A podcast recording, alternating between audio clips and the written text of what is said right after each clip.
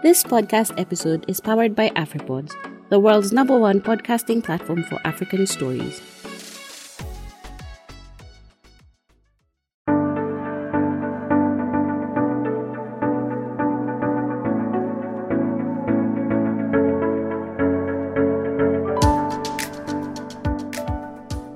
Hi guys, welcome to another episode of the Kenyan Street Podcast. My name is Eric Kasuma. Will be your host today.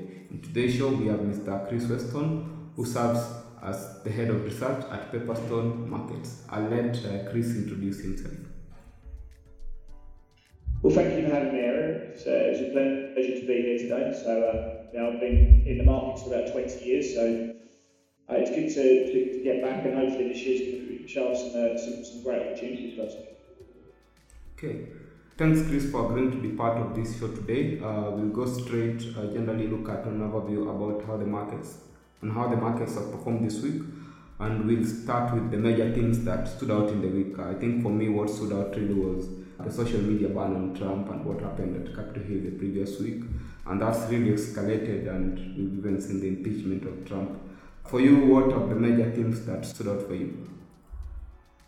I mean, there's, there's two ways to look at this what, what happened in the markets, and then obviously what happened in the news flow. I think the news about Trump and impeachment is a, a fantastically interesting political story. Story anymore. I think they're looking at other aspects, you know, fiscal stimulus, the vaccine rollout, you know, what's happening with inflation expectations, what's going to happen with the US dollar, and moving around there. I think one of probably the big stories for me um, has been the moves that we've been seeing in the bond market, and then the subsequent reaction from the Federal Reserve, who are the world's price maker, you know, the central to, to pretty much everything that's going on. And we've seen, as a result of the movement in the long end of the bond curve, the US Treasury curve, we've seen, you know, the federal governor, uh, Jerome Powell, you know, talking, saying, you know, they're not going to look to taper their, their, their bond buying program anytime soon. Mm-hmm his deputy, Richard Clarida, coming out and saying that they're not going to look to move until inflation or core PCE moves above 2% for a whole year, which is incredible. And then you've had Lael Brainard, who's one of the architects of Fed policy as well, so talking about you know, no need to move. So I think probably the, for me, the big thing has been there's been a major global inflation trade that's been going through. Mm-hmm. And some people have been speculating that it could mean that central banks in developed markets may have to tighten policy earlier, mm-hmm. but the key generals have come out and pushed back on that notion, and I think that's very bullish for stocks and, and risk assets more broadly. Okay, and what does that mean for the developments around the vaccine um, and how that's related to that? The vaccines, there's no doubt, it's a game changer. It's not just a game changer for the human race, but if you look at the big macro debate, it is inflation versus deflation and what that means for economic policy going forward. The vaccine gives us a level of certainty that once it's rolled out, and depending on the take-up rate, the effective rate that we're hearing in, in from a lot of these developers is that it will be significant enough that you probably only need about a 55, 60% take up, uh, and that should do enough. But I think what we're looking at now with the vaccine rolled out, it is part of the later 2021 story mm-hmm. that when enough people are vaccinated, there's the pent up demand that's in the system will be revealed. And we're not talking about assets, we're not talking about goods, goods have already been um, have already been bought. People have been using the excess cash that they've had through the COVID mm-hmm. to buy things like kitchens, to go and do the garden up, to go and buy clothes or whatever. Um, mm-hmm.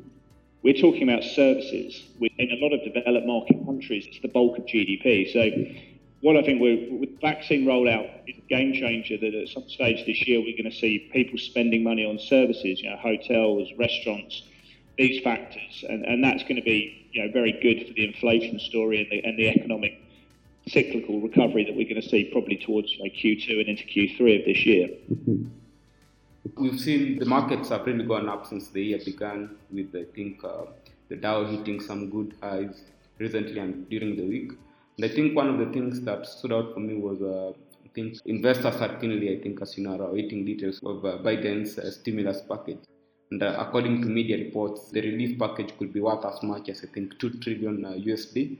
And for them, I think they really want to aid the economy so that uh, despite the resurgence of this new strain for them, I think they want to revive the economy. What do you think will be the impact on that on uh, the prices of, uh, let's say, assets in the market? So this could be from equities, gold, and all that.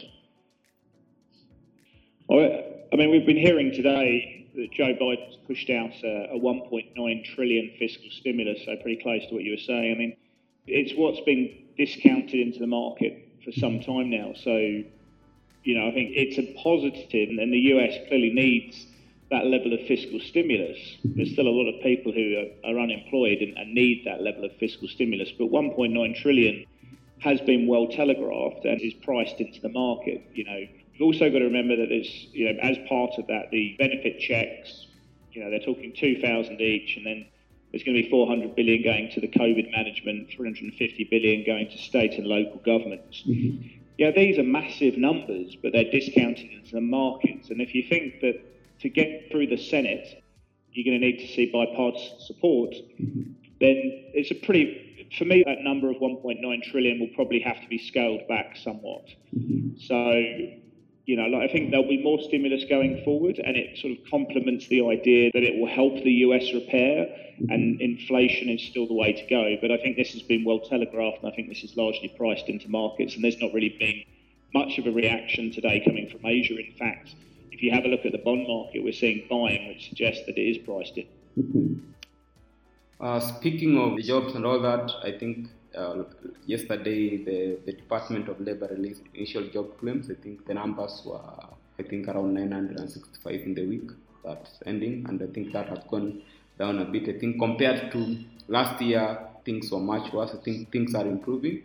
Uh, what's your take on the data that came out yesterday? They were far worse than what was expected. Not, as you say, as you rightly point out, 965,000. The market was looking for 789,000 in the jobless claims.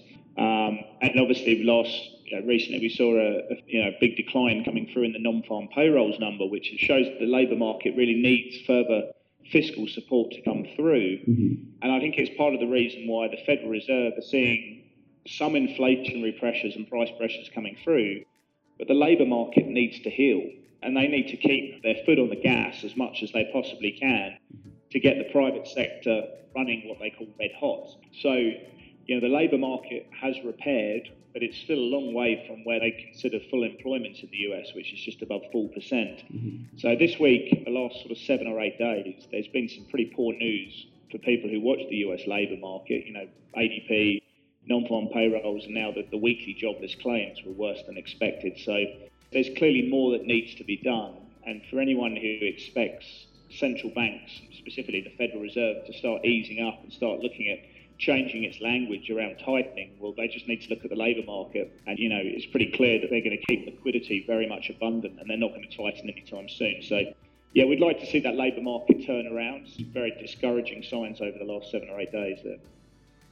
Okay, and that, another interesting um, asset that has been uh, quite volatile in the week, I think, uh, it's Bitcoin, and I thought it could we touch about it. Uh, Bitcoin has been a bit volatile, and I think Monday there was a bit of um, an 18% drop that scared traders across the market, but it's regained and it's, I think, by yesterday was hitting around uh, 40,000, nearly close to, yeah. to, the, to the new all-time high. What are your thoughts on that particular, on the crypto? Look, I um, yeah, I mean the, the volatility in, in Bitcoin and Ethereum and, and, and some of the other uh, digital assets is, is incredible. Mm-hmm. Um, and for me as a trader, I, I have tolerance levels where um, I, I, just won't touch an asset if the realised volatility or the implied volatility is, is too high. Mm-hmm. Um, that said, you know, if you are dabbling around in the crypto space, you know, I think the one thing you need to understand with Bitcoin is that with volatility that high, you need to adjust your position sizing accordingly. You know, I would be running very, very small positions. Anything that can correct 20% in a day, you know, you, you obviously have to adjust your position size and understand, you know, how much risk you're taking on in a position, mm-hmm. where your stop loss is going to be, and obviously that dictates your position size. But yeah, look, I, I, like the crypto story. I mean, I think that um, digital assets are going to play a greater role in our lives as we go on. Um, obviously, you know, it's a bit of a cliche to say that the technology is amazing. Everyone knows that, you know, part of the blockchain. Whether Bitcoin or Ethereum are going to be the ongoing cryptocurrencies that take and, and continue this evolution, you know, I can't say. But you know, I think crypto is playing ever greater role in our, in our life. I think it's something that people need to get an education on. Um, at the moment, yeah, you're right. I mean, we've got trading between 40,000 and 30,000, and markets are just trying to understand what's the next catalyst to take us up a little bit higher in, in Bitcoin from here. So I wouldn't be surprised if we saw some consolidation in the short term and just, you know, look for the market to have a bit of a disagreement and, you know, some fairly whippy market moves between those. Mm-hmm. Um, and I think a bit of the catalyst of the acceleration from sort of 10,000 into 40,000 was that you know, we'd seen a lot of the big whales getting in and, some big institutions disclosing their positions. You know, Stan Druckenmiller, Paul Tudor Jones III, there'd been you know, a number of big funds in the US disclosing those positions. Of course, they disclose their positions when they're getting in.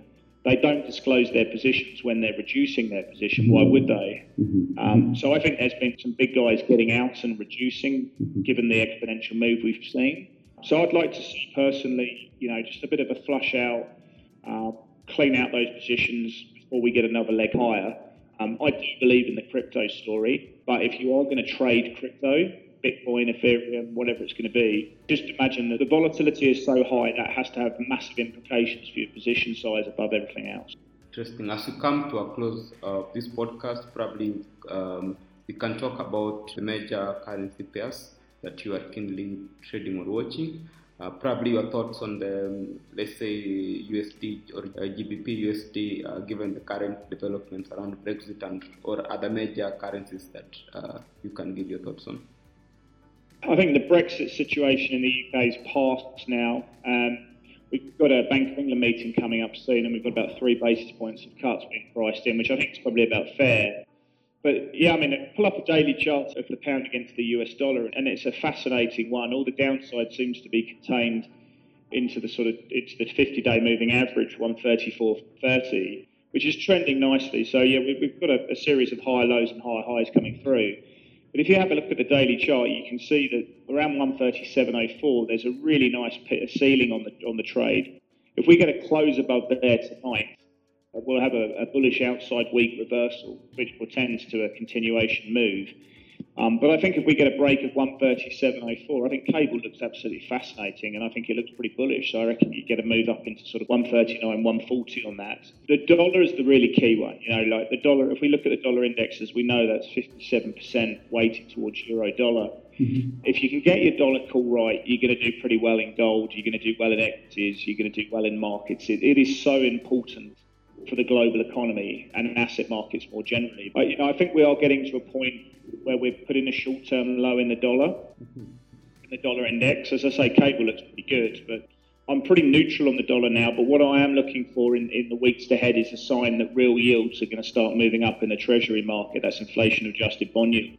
When we start seeing that moving up on a more sustained basis, then I'm going to say to clients, that we're going to call a you know a much more constructive view on the US dollar, mm-hmm. specifically against um, you know some of the high beta currencies like the the Kiwi and the Aussie dollar.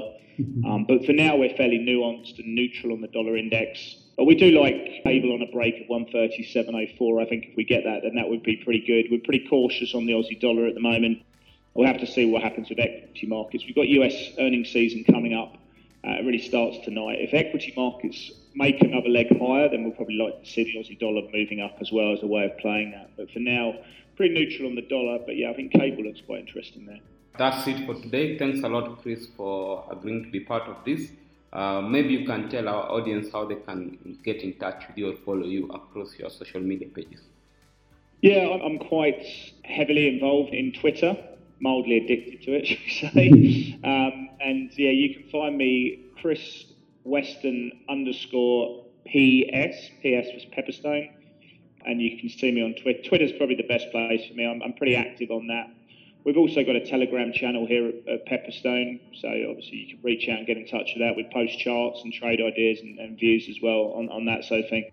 But uh, certainly I'd, I'd, reach out at Chris Weston underscore PS. It's probably the best place to get hold of me. So I really appreciate um, the forum you've given me and, and um, you know, obviously enjoy talking about global markets. So if anyone wants to reach out and talk to talk to me about their view on markets, I'm always open to debating markets with anyone. Thanks a lot, Chris, and looking forward to doing more of this podcast.